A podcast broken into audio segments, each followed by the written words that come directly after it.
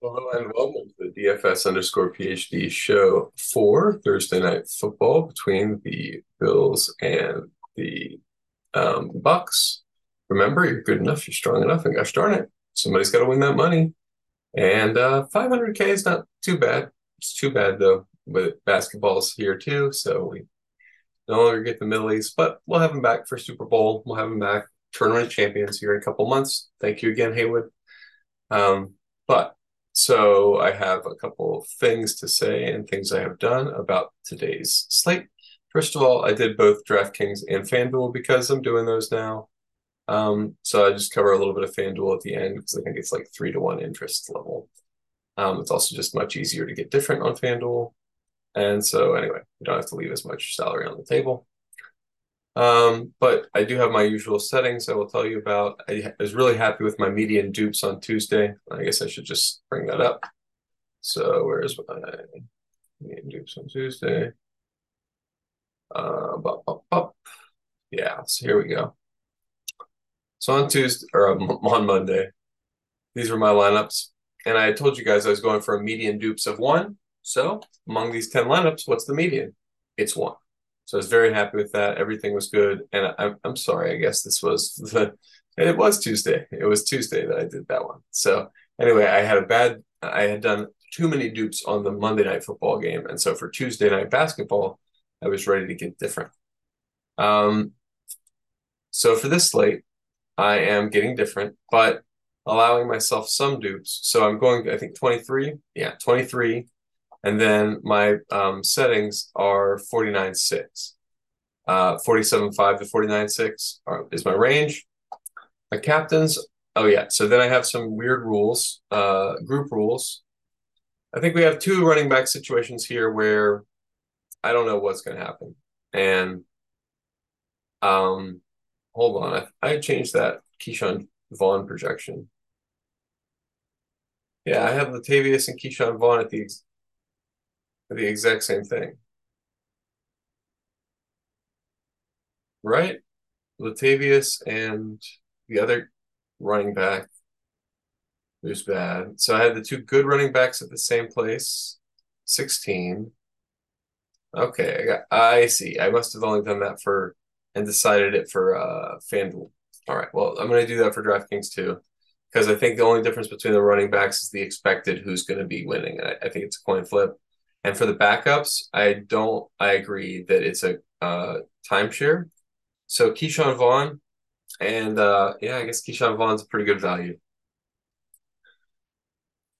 Um, but I need to build in the rules that I had. Yeah, right, right. So the rules, I guess I only put them on uh FanDuel, so I gotta go over here to remember what I did. Lineup rules: max one Tampa Bay, max one Buffalo and it was just to make sure Ke'Shawn Vaughn and uh, oh, yeah,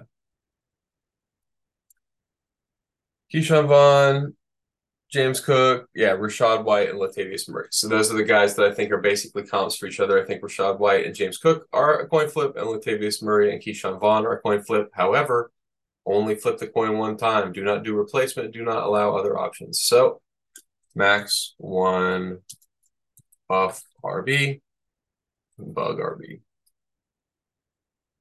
Building a group rule just to show you guys using no more than one player. I get the guy. There's Latavius Murray. There's James Cook.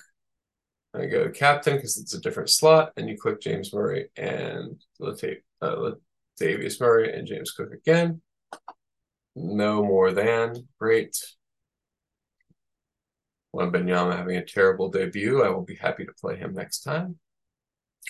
Okay. Um, I'm allowing Latavius captain. I so whatever I say at the end, you can see I'm making some changes to the way I'm running this.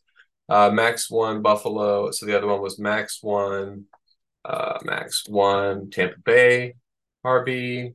Sorry, nighttime show. I don't normally do them at night, and I'm not quite as crisp of a thinker at night. So my apologies. Thank you for bearing with me. Remember, uh, yeah, uh, you can like, comment, subscribe, all that boosts me in the algorithm. Join our Discord. The uh, link should still be good. I think I refreshed it recently. Um, okay, so let me finish building this rule, and then I'll get on with it, and I'll get back to sweating a couple takedowns tonight if uh, that last game stays close, but it doesn't look like it's going to. Uh, using at least, no, no, no more than one. Got to remember that. If you're having a mistake, you can't figure out what's going wrong with the SaberSim, that might be what's built in. Uh, okay, the other things that I have thought are weird and wrong. Gabe Davis is being projected like he's never to score a touchdown again. He's out there all the time. He's eventually going to score a touchdown again. So I added like four points for his better like touchdown variance. I think I can't figure out what to do with Deven Thompkins. So I don't know. i have left him there in the field for now. Deonte Harty and Trey Palmer are the same to me. So I made them the same. Makes Harty a better play because uh, of the price adjusted value. And I think I get to him as a captain some as well. Yeah, obviously there's still some news to come, but yeah, I'm getting to some Harty and I'm not forcing it. That is, yeah, 25%. I'm actually forcing it to stop taking that in because I don't want any more than 25%. But yeah, I like this. I like this. Uh, it's a very risky set of lineups to, to have Gabe Davis and Harty. If one of them catches a touchdown, they're going to be really low owned and close to optimal. Uh, same same general argument goes for Sherfield. And, and all of them, you know, I, I love to pull up the snap counts and show you I did this earlier though. And that imputes the guy's rough ceilings. So I, I did the rough ceilings. Whenever you see a difference in points per 100 snap, I average them and I project the low guy for the average and I project the high guy for the average. Pretty easy. It's a way to model regression to the mean. Like the blockers are most of what makes a running back, which is all of how every single GM is making their base uh, football team now. Okay, so now on to FanDuel for a brief bit at the end because I think I said everything. Yeah, said everything I need to say there. Same basic plan on FanDuel. I did uh same, you know, I came over here for the group rules. I'm doing 50 to 59 on FanDuel for for my salary range. On DraftKings, I'm doing 47.5 to 49.6. My actual lineups on FanDuel, I'm sure, are much closer. Yeah, all 59,000s probably. So, you know, I don't know how much of that range we're actually sampling.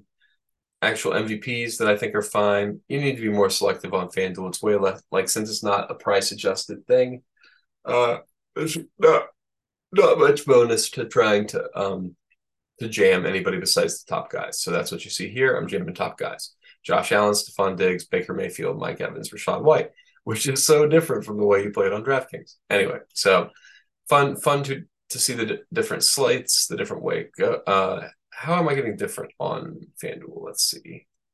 It's a good question. I didn't give much option. I am playing a ton of Latavius Murray, a ton of Rachaad White, a ton of Ke'Shawn Vaughn. Yep, okay, checks out. I think we're gonna have you know weird running back touchdown situations. It looks like what's the ownership we had there? Really, just a really low ownership for uh Latavius, right? Yeah, twenty percent, way too low on FanDuel. He must be overpriced. Seven thousand. I don't know what that is, but I'm playing Latavius Murray a lot on FanDuel. Uh, I'm probably not playing 20. I did a sample because we have a lot of MME guys. I, am just not that big into FanDuel yet, but I'll probably play a smattering maybe I don't know if I'm going to play more than one in the big tournament, but a smattering in the little tournaments and like satellites and stuff. Okay. Um, yeah, and that's somebody somebody asked like, um, do you do the same amount every night? Like I'm showing you a 150 max or a 20 max just to give you my like feeling about the slate. But no, if I'm not feeling confident about a slate, I'm not running the full 150. I'm not running a full 20 even. Like if I don't feel confident.